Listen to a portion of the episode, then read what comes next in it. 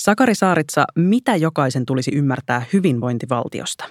No ehkä se, että sillä on pitkät juuret, mutta lyhyt historia ja siihen liittyy paljon sattumaa.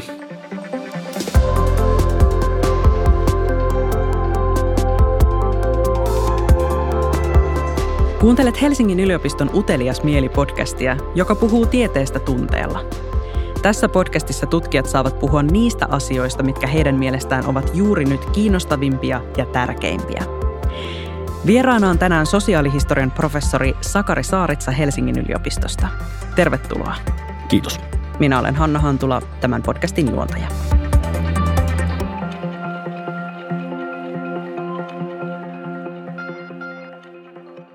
Sakari, sä oot tällä hetkellä kyllä Helsingissä, mutta asut suurimman osan ajasta Sambiassa ja oot muutenkin elämäsi aikana asunut monessa paikkaa myös muualla Afrikassa ja Lähi-idässä. Onko sosiaalihistorian tutkiminen kätevä syy päästä käymään mielenkiintoisissa paikoissa? No, siihen on ollut, ollut monia syitäkin. Mä en, en ole varma, onko sosiaalihistoria kätevä syy päästä käymään muualla kuin erittäin mielenkiintoisissa arkistoissa ja kirjastoissa, mutta – sinänsä nämä paikat kyllä ja näissä, näissä oleminen ja näille altistuminen on ollut hyvin, hyvin rikastuttavaa myös niin kuin sen oman, oman tutkimuksen ja ajattelun kannalta. Mitä sosiaalihistoria oikein tutkii?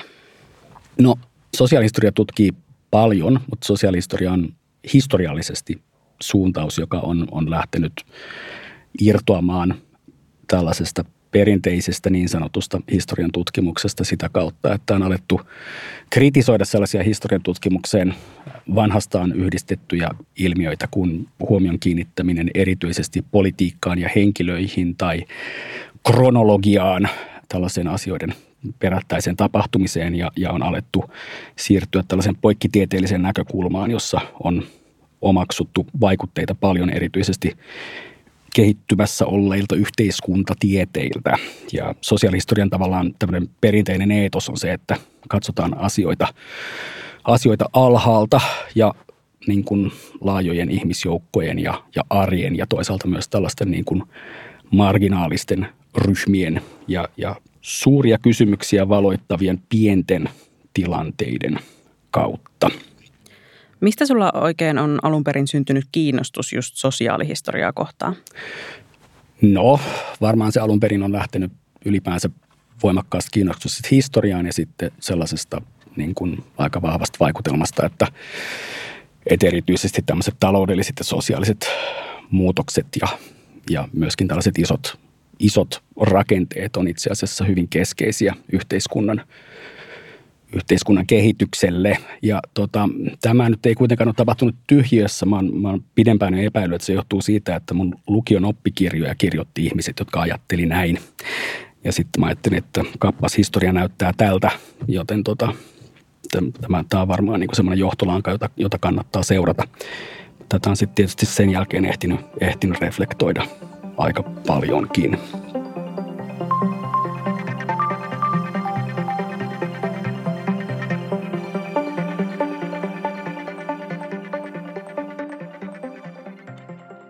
Tässä podcastissa tutkijat saa puhua siitä, mikä heistä on oikeasti juuri nyt tärkeää. Tänään studiossa mun kanssa on sosiaalihistorian professori Sakari Saaritsa ja me keskustellaan siitä, mitä hyvinvointiyhteiskunnalle kuuluu. Sä oot Sakari tutkinut ja kirjoittanut paljon hyvinvointivaltion kehityksestä. Tällä hetkellä keskustellaan paljon siitä, miten terveydenhuolto on pulassa ja koulujen pisatuloksetkin huononee. Niin miten meillä tällä hetkellä oikein menee noin niin kuin sosiaalihistorioitsijan näkökulmasta? No, mä on itse asiassa tarkastellut aika paljon niin kuin nimenomaan hyvinvointivaltion kaikkein varhaisimpia ituja aikana, jolloin koko käsitettä ei vielä ollut olemassa. Et mä oon yrittänyt tutkia muun muassa terveydenhoidon kehitystä 1800-luvun lopussa ja 1900-luvun alussa Suomen maaseudulla ja koulutuksen niin kuin leviämistä, epätasaista leviämistä. Ja, ja tällä on niin kuin, ehkä hyvä vertailukohta on juurikin nämä nykyiset kehittyvät maat paremmin kuin, kuin nyky-Suomi tietenkin, jos tällaisiin konteksteihin vertaa, niin, niin meillähän menee valtavan hyvin. Mutta tota, tietenkin myös tämä tämä ikään kuin tilanne muuttuu ja elää koko ajan myös esimerkiksi sen suhteen, että mitä, mitä ihmisiltä vaaditaan. Joten jos ajattelee sitä, että miten hyvin ihmisten pitäisi voida ja miten kyvykkäitä heidän pitäisi olla kyetäkseen osallistumaan yhteiskuntaan, niin ehkä tähän, tähän liittyvät vaatimukset on myös muuttunut sillä tavalla, että tavallaan koko ajan pitäisikin pystyä, pystyä niin kuin juoksemaan kovempaa. Mielenkiintoinen ristiriita. Yleensä ehkä kuitenkin ajatellaan, että hyvinvointivaltio nimenomaan on sellainen rakennelma, missä kaikki ei tarvitse olla ihan parhaassa mahdollisessa tikissä ja silti pystyy elämään jotenkin ihmisarvoista elämää. Joo, tämä niin kuin, tavallaan kommentti liittyy just siihen, että hyvinvointivaltiota on, tai hyvinvointipolitiikkaa ylipäänsäkin tarkastellaan nykyään hirveän paljon tällaisena niin kuin, ikään kuin tuottavuuden tekijänä ja, ja mahdollistajana. Ja tämähän on siis tosi tärkeä näkökulma erityisesti just yhteiskuntapoliittisessa keskustelussa aivan selvästi, koska, koska nykyään niin tällainen tämmöinen metaindikaattori on niin kuin ikään kuin valtiotalouden tila. Ja me ollaan kiinnostuneita siitä, että miten nämä tai nuo toimenpiteet vaikuttavat valtiotalouden tilaan. Ja sitten oma keskustelunsa, että miten juuri tähän on tultu, mutta tota, on totta, että tämä on, tämä on myös omalla tavalla rajoittunut näkökulma ja siitä jää sitten ulkopuolelle asioita. Että esimerkiksi jos katsoo niin kuin tilastojen sosiaalihistoriaa, niin, niin tota, on ollut sellaisia vaiheita esimerkiksi, jolloin niin kuin on kiinnitetty paljon enemmän huomiota tällaisiin hyvin monipuolisiin hyvin tai pahoinvoinnin mittareihin. Tätä on tarkasteltu esimerkiksi Yhdysvalloissa, on tullut semmoinen niin moraalitilastojen aikakausi. Sitten siitä on pikkuhiltia ja siirretty siihen, että, että niin asioita tarkastellaan entistä enemmän niin kuin – tuottojen ja tuottavuuden ja tällaisen tietynlaisen pääomalogiikan kautta myös silloin, kun puhutaan ihmisten hyvinvoinnista, jolloin voidaan kehittää just vahvoja argumentteja, jotka vetoo myös, myös esimerkiksi sellaisiin päättäjiin, jotka on kiinnostuneita julkisen talouden taseesta tai jotka on kiinnostuneita liike-elämän menestyksestä, mutta tietenkin sitten samalla se rajaa sitä näkökulmaa ja sitä jää pois sellaiset näkökulmat esimerkiksi, että ihmisiä pitäisi tukea myös sen takia, että – se vähentää kärsimystä tai, tai sen takia, että se on moraalisesti oikein. Mm. Näetkö, että meillä olisi käynnissä jonkinnäköinen kamppailu siitä, että mitä hyvinvointivaltio oikeastaan tarkoittaa tai mitä sen kuuluu olla? Vaikea sanoa, ja tätähän en suoranaisesti tutki, mutta ehkä tietysti jos kaikki ovat hyvinvointivaltiota pelastamassa, niin olisi ihan hyvä käydä sitten pöydän päällä selkeät keskustelua siitä, että mitä oikeastaan ollaan, ollaan pelastamassa. Suomessa monesti ylpeillään siitä, että meillä on niin hieno hyvinvointivaltio täällä. Ihan itse ollaan se rakennettu, mutta ää, eikä se mikään luonnollakin ole, että näin on. Miten meille oikein on täällä kehittynyt hyvinvointivaltio? Ehkä sitä voisi kuvata niin, että Suomen tämmöinen niin kuin pohjoismaisen tyyppinen hyvinvointivaltiokehitys on ollut melko myöhäistä ja, ja niin kuin lyhytaikaista. Että esimerkiksi vielä 1900-luvun alkupuolella niin Suomi oli poliittisesti aika eri linjoilla kuin esimerkiksi Ruotsi ja jopa siis jossakin piirissä irtisanouduttiin tällaisesta skandinaavisesta mallista ja, ja pyrittiin niin kuin hoitamaan asioita enemmän järjestöjen kautta ja sitten, sitten niin kuin tota vapaiden markkinoiden. Mutta tietysti tilanne oli monimutkainen, että, että sitten joillakin alueilla, niin kuin esimerkiksi työläisille hyvin, hyvin tärkeässä niin tota, niin kuin työtapaturmavakuutuksessa, niin Suomi saattokin sitten olla ihan, ihan huippuluokkaa. Mutta niin monet uudistukset, kuten esimerkiksi tämmöinen kattava sairasvakuutus, niin saatiin Suomessa varsin myöhään, että 60-luvun alussa ja, ja myöhemmin kuin esimerkiksi sellaisissa maissa kuin Espanja tai Tsekkoslovakia. Ja, ja siihen liittyy myös semmoisia sattumavaraisia prosesseja, joista ei olla kauhean tietoisia. Että, että esimerkiksi lapsilisät oli alun perin tarkoitettu tällaiseksi kassapohjaiseksi palkan lisäksi palkansaajille ja sitten tällaisten poliittisten neuvottelujen tuloksena, niin niistä tulikin tämmöinen universaali etuus, joka on nykyään hyvin kuuluisa nimenomaan siitä, että kaikki sen saavat samalla tavalla, mutta oli tavallaan tämmöisen poliittisen neuvottelun ja, ja, ja kompromissin seurausta. Et, et sikäli olen aina suhtautunut kriittisesti semmoiseen näkemykseen, että on olemassa joku tällainen niin kuin metasuomi, joka, joka tekee kollektiivisia viisaita päätöksiä pyrkiäkseen parempaan. Että nämä tilanteet on paljon monimutkaisempia.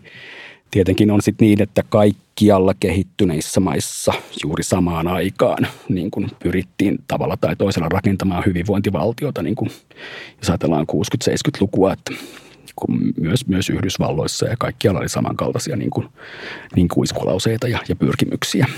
Se oli semmoinen megatrendi. Sä oot tosiaan asunut Suomen ulkopuolella erilaisissa paikoissa Afrikassa ja Lähi-idässä, niin millä tavalla hyvinvoinnista keskustellaan muualla? Eroako se ää, muiden maiden hyvinvointivaltiokeskustelu jotenkin olennaisesti meidän kotimaisesta käsityksestä?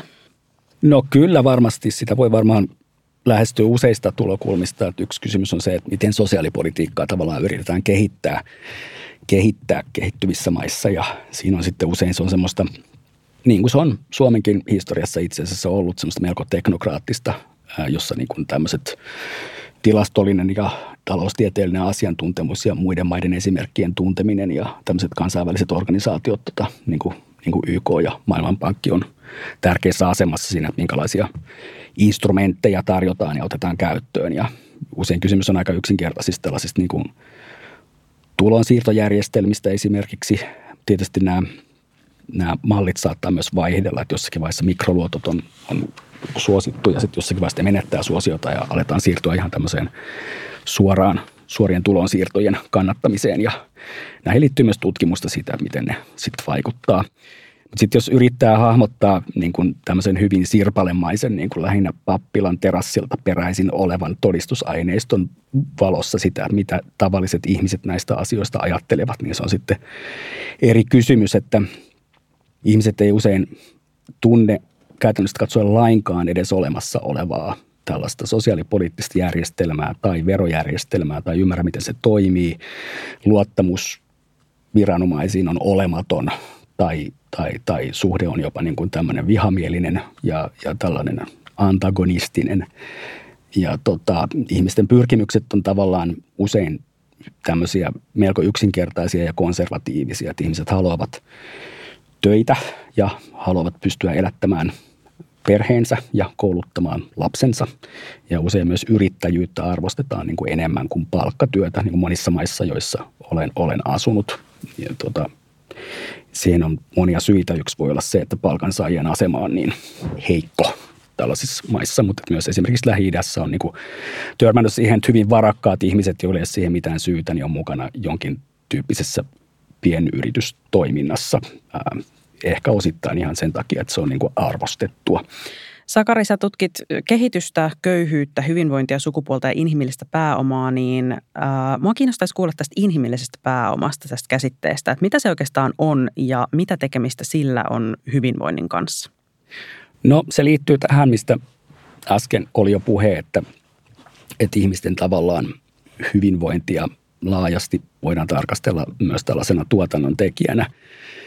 Mä oon itse käyttänyt sitä tälleen pragmaattisesti tällaisena ihan empiirisen tutkimuksen ikään kuin apuvälineenä ja silloin niin kuin ideana on just se, että tarkastellaan sellaisia hyvinvoinnin ulottuvuuksia, joilla on todennäköisesti myös yhteys sitten työkykyyn ja eri tavoin mitattuun tuottavuuteen.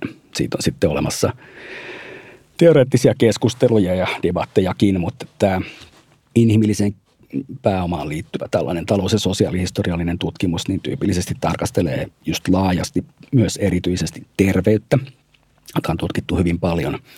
Ja sitten tietenkin perinteisesti koulutusta niin tällaisina niin tota, tekijöinä, jotka auttaa sitten ihmisiä, ihmisiä myöskin ikään kuin olemaan tuottavampia. Tähän liittyy nyt sitten just tämä rajoittuneisuus, eli siinä pitäisi aina tiedostaa se, että että, että ei välttämättä ole syytä tarkastella ihmisiä pelkästään ikään kuin tuotannon tekijöinä. Tämä on ollut iso keskustelu jo siitä lähtien, kun vuosisatoja sitten näin ensimmäisen kerran alettiin tehdä.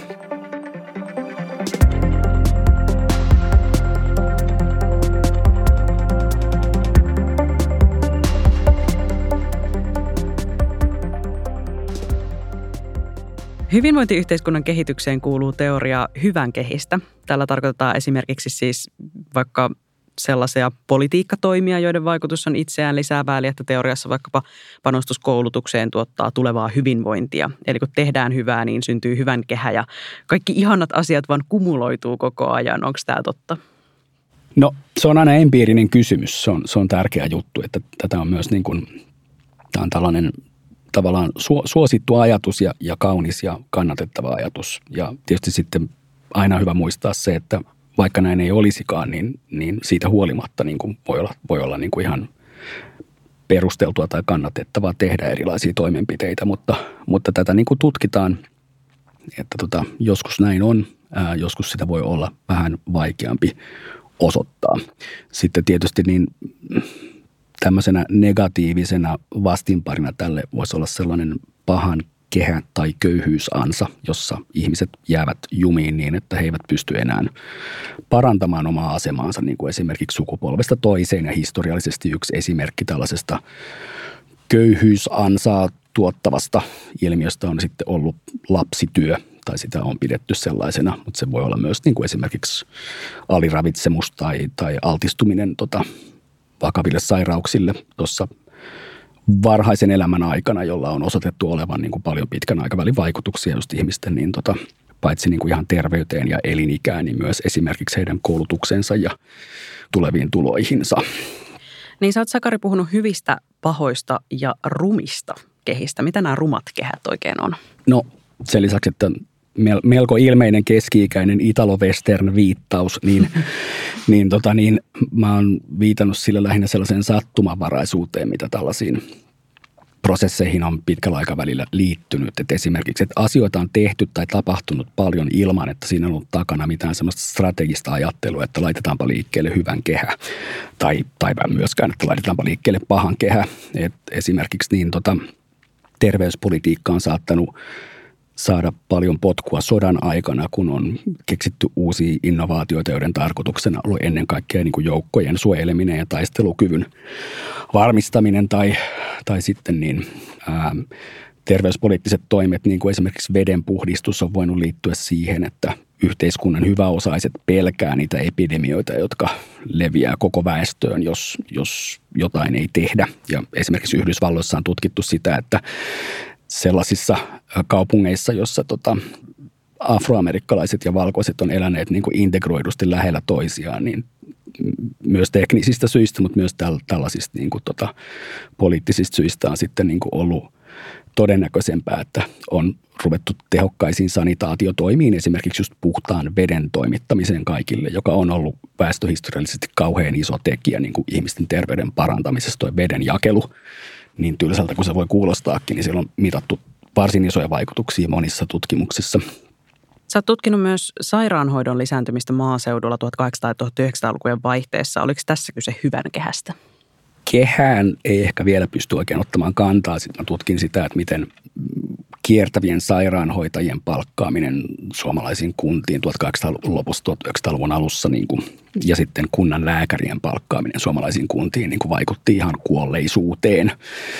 Ja ne tulokset oli jossakin määrin koronakeskusteluun viittaavia siinä mielessä, että sairaanhoitajien vaikutus, välitön vaikutus kuolleisuuden laskuun oli itse asiassa isompi kuin lääkärien. Ja se johtui siitä, että sairaanhoitajien työnä oli vaikuttaa ihmisten käyttäytymiseen ne oli pitkäaikaisesti läsnä niissä yhteisöissä. Ja, ja silloin elettiin myös sellaista aikaa, jolloin ei ollut tällaisia joko ennaltaehkäiseviä tai hoitavia niin kuin tämmöisiä biolääketieteellisiä keinoja, niin kuin rokotukset tai antibiootit, jotka olisi voinut hoitaa infektiot, vaan nimenomaan tämä käyttäytyminen oli tärkeää.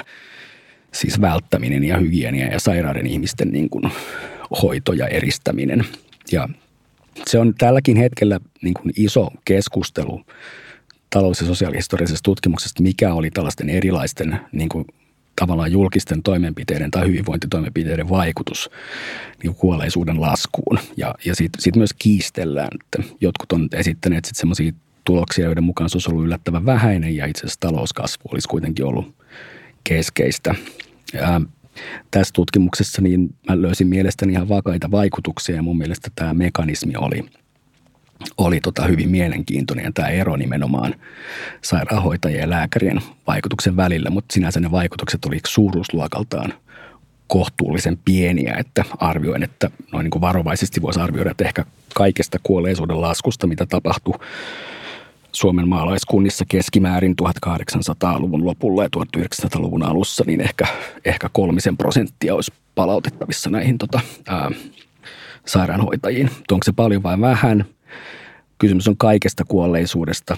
Ehkä voisi arvioida, että se nyt ehkä ihan vähänkään ollut. Kysymys oli kuitenkin vain yhdestä toimenpiteestä. Ja se historian sikäli mielenkiintoinen, että tässä myös niin kuin syntyy tämmöinen uusi nimenomaan niin kuin maaseudun naisten keskuudesta rekrytoitu itsenäinen ammattiryhmä, joka teki hurjia juttuja, jotka koulutettiin suhteellisen lyhyesti sairaaloissa. Näin oli tarkoitus noin puolen vuoden koulutuksella ja sen jälkeen saatiin lähettää kuntiin ympäri Suomea, siis käytännössä niin kuin puskaan hyvin vaikeisiin terveysoloihin niin kuin itsenäisesti tekemään sitä työtä tyypillisesti kyllä yhdessä lääkärien kanssa, mutta usein olosuhteissa, jossa yhteydenpito näihin lääkäreihin oli tota, käytännössä katsoen mahdotonta. Et siinä mielessä he muistutti mun mielestä näitä niin kuin korona-ajan avaintyöntekijöitä. Tosi kiinnostavaa, mutta äh, palataan vähäksi aikaa sieltä tota, 1800-1900-luvun vaihteesta nykyaikaan ja puhutaan kestävyysvajeesta. Kestävyysvaje tarkoittaa yksinkertaistetusti, huomattavasti yksinkertaistetusti sitä, että syntyvyys on Suomessa nyt tällä hetkellä niin pientä, että pian ollaan tilanteessa, jossa iso osa väestöstä on eläkkeellä, mutta tarpeeksi moni ei ole töissä, jotta eläkkeet saisi maksettua ja vanhukset hoidettua ja kaikki muutkin hoidettua, jotka hoitoa tarvitsee. Ja Tämä asiasta poliitikot, tutkijat ja kunnon kansalaiset on ollut huolissaan suunnilleen koko mun eliniään, mutta kuinka tarkasti me oikein voidaan ennustaa talouslukuja johonkin 50 vuoden päähän tulevaisuuteen? Tämähän nyt taas ei ole sitä, mitä mä tutkin ja tämä on sellainen kysymys, jonka mä mielellään ehkä esitän, esitän tota joillekin kollegoille esimerkiksi taloustieteen puolella, mutta mun mielestä se on hyvä kysymys pohdittavaksi, että tavallaan jos, jos mennään 50 vuotta taaksepäin, niin ollaan tuolla 70-luvulla ja, ja tota, voidaan sitten miettiä, että jos silloin olisi ryhdytty päättäväisiin toimiin meidän, meidän suojelemiseksemme nyt, niin kuinka monta tällaista isoa epävarmuustekijää olisi jäänyt huomiotta – me ollaan nähty muutaman vuoden sisällä globaali pandemia ja myöskin niin kuin täysmittaisen valtioiden välisen sodan paluu Eurooppaan esimerkiksi. Mutta siis lähinnä mä ehkä perään kuuluttaisin sitä, että yritettäisiin sitten niin kuin tasapuolisuuden vuoksi pohtia myös tällaisia pitkän aikavälin vaikutuksia, joita tällaisista hyvistä, pahoista ja rumista kehistä voi niin kuin hyvinvoinnin puolella syntyä. Ja se on aina empiirinen kysymys, että mikä on paljon, mikä on vähän, mikä on merkityksellistä, mikä ei, mihin pitäisi panostaa, mihin ei. Mutta että se 70-luvun alussa niin Suomessa toimeenpantiin tuo peruskouluuudistus. Siis sitähän on jo ehditty tutkiakin ja on osoitettu, että sillä on ollut vaikutuksia esimerkiksi niin tota, sosiaaliseen liikkuvuuteen ihan, ihan merkitseviä vaikutuksia. Ja, ja se on itse asiassa jopa, jopa tota, käsittääkseni niin pienentänyt eroja noissa tota, niin sanotuissa älykkyystesteissä niin kuin eri väestöryhmien välillä. Ja jos olisi käynyt niin, sitähän vastustettiin monilla eri syillä, joista niin kuin taloudelliset oli mukana, mutta ne ei ollut päällimmäisiä. Mutta jos olisi käynyt niin, että peruskouluuudistus olisi leikattu niin, tai sitä olisi lykätty, niin voidaan tietysti pohtia, että minkälaisia vaikutuksia sillä olisi sitten ollut. Mitä sä ajattelet, millaisia vaikutuksia sillä olisi saattanut olla? No se olisi todennäköisesti olemassa olevien tulosten perusteella voi arvioida, että se olisi luultavasti tota, se olisi pitänyt suomalaisen yhteiskunnan pitempään niin kuin epätasa-arvoisempana. Euroopassahan on sellaisia alueita, joissa on edelleen vallalla sellainen koulutusjärjestelmä, joka Suomessa oli ennen peruskouluudistusta, jossa siis ihmiset, ää, lapset niin kuin trackataan eri, eri urille jo noin 11 vuoden iässä. Mutta tämäkään ei ole tietenkään yksioikoinen kysymys sikäli, että tämän oppikoulun suosio oli valtavasti kasvanut ja, ja sen käyminen oli valtavasti laajentunut jo ennen peruskouluudistusta. Että sen olemassa olevan systeemin puitteissa tavallaan ihmisten omien valintojen ja kysynnän takia niin tota oli, oli tapahtumassa kyllä samansuuntaisia muutoksia. No mitä sä ajattelet, että politiikassa voitaisiin oppia historiasta nykyään? Jos sun pitäisi lähteä neuvomaan poliitikkoja, niin mitkä olisi tärkeimpiä oppeja, mitä sosiaalihistorioitsijalla olisi antaa nykyiseen päätöksentekoon? Vaikea kysymys. Ehkä, ehkä niin kuin tota, yleisesti ottaen olisi, olisi niin kuin hy, hyvä, että meillä olisi, olisi niin kuin ihmisiä, joilla olisi tavallaan valmiuksia ylipäänsä pohtia niin kuin asioita myös, myös niin kuin historiallisesta tai talous- ja sosiaalihistoriallisesta näkökulmasta tai, tai, tai kuunnella ihmisiä, jotka niin, niin tekevät, että, että tota, semmoisten yksittäisen reseptien antamisen sijaan niin mä oon usein miettinyt omaa työtäni sitä kautta, että mä tässä niin kuin olen mukana kuitenkin isosti myös kouluttamassa ihmisiä, jotka tulevaisuudessa sitten tekee kaikenlaisia hommia. Jotkut voi olla poliitikkoja, jotkut voi olla virkamiehiä, jotkut voi olla mediassa, mutta erilaisia agendan asettajia, että tavallaan antaa semmoista just niin kuin näkökulmaa ja, ja tota, niin kuin valmiuksia tarkastella asioita, asioita tota tällaisesta näkökulmasta, että se, se voisi olla niin kuin se, minkä sitten itse pystyy, pystyy tekemään. Noin muuten se riittyy vähän aiheesta ja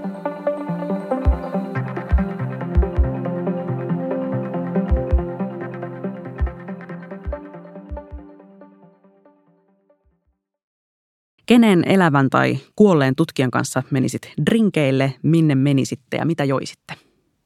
No joo, tämä on tarkoitettu kevyeksi. Mä joudun vastaamaan tähän hiukan synkeästi. Mä menisin ehdottomasti Kaljalle tutkimusprofessori Tuomas Pekkarisen kanssa, ja, ja tota, joka on ollut pitkäaikainen hyvä ystäväni ja on myöskin sellainen henkilö, joka on ollut tavallaan aika esikuvallinen monille siinä, että hän on tota, just tutkinut tällaisia, tällaisia niin kuin tavallaan pienten muutoksen vaikutuksia esimerkiksi tasa-arvoon suomalaisessa yhteiskunnassa, muun muassa peruskouluudistusta, niin tilastollisten aineistojen valossa ja, ja olematta kauheasti niin kuin ikään kuin parrasvaloissa, niin, niin on, on niin kuin saanut aika paljonkin aikaan. Ja, ja sy, synkeän tästä vastauksesta tekee se, että valitettavasti hän tota äkillisesti menehtyi alle vuosi sitten. Oli pitkäaikainen ystäväni, mutta niin, koska hänen kanssaan oli aina tavattoman hauskaa käydä kaljalla tai lounaalla, niin hän on ehdottomasti mun ykkösvalintani. Musta ei kuulosta synkeältä, musta tämä kuulostaa kaunilta huomion osoitukselta. Mikä sosiaalihistoriaan liittyvä teos jokaisen olisi tärkeää lukea, katsoa tai kuunnella? Tietysti olisi ihan hauskaa, jos opiskelijat olisivat lukeneet täällä Pohjan tähden alla, kun he tulevat seminaariin. Mä luulisin, että se olisi sellainen niin kuin todella hyvä yleispohja Suomen sosiaalihistorian kedelle tahansa. Yleensä jotkut ovat katsoneet leffan, mutta se kirjakin kannattaa yrittää, yrittää kahlata läpi. Mutta noin muuten, niin meillä on tosi paljon niin sosiaalihistoriallisia esityksiä relevanteista aiheista nyt muun muassa mediassa. Ja haluaisin, että kaikki kuluttaa sosiaalihistoriaa aika paljon, paljon koko ajan välttämättä tajuamattakaan sitä, sitä itse. Ja mä, mä itse kulutan todella paljon niin kuin erilaista kamaa, sarjoja, puolidokumentaarisia juttuja. Esimerkiksi tota Yhdysvaltojen opioidikriisistä on ollut tosi mielenkiintoista kirjallisuutta ja, ja myöskin Netflix-sarjoja viime aikoina. Ja sekin on niin kuin luonteeltaan mielenkiintoinen yhdistelmä bisneshistoriaa ja, ja, ja historiaa alhaalta. Mutta tota, mä haluaisin, että kaikki tekee tätä aika paljon. Tärkeintä on ymmärtää, mitä, mitä katsoo. Mm. Sakari Saaritsa, kiitos kun olit mukana Utelias Mieli-podcastissa. Ei kestä. Kiitos kun kuuntelit Utelias Mieli-podcastia. Jos tykkäsit kuulemastasi, kerro siitä kaverillesi.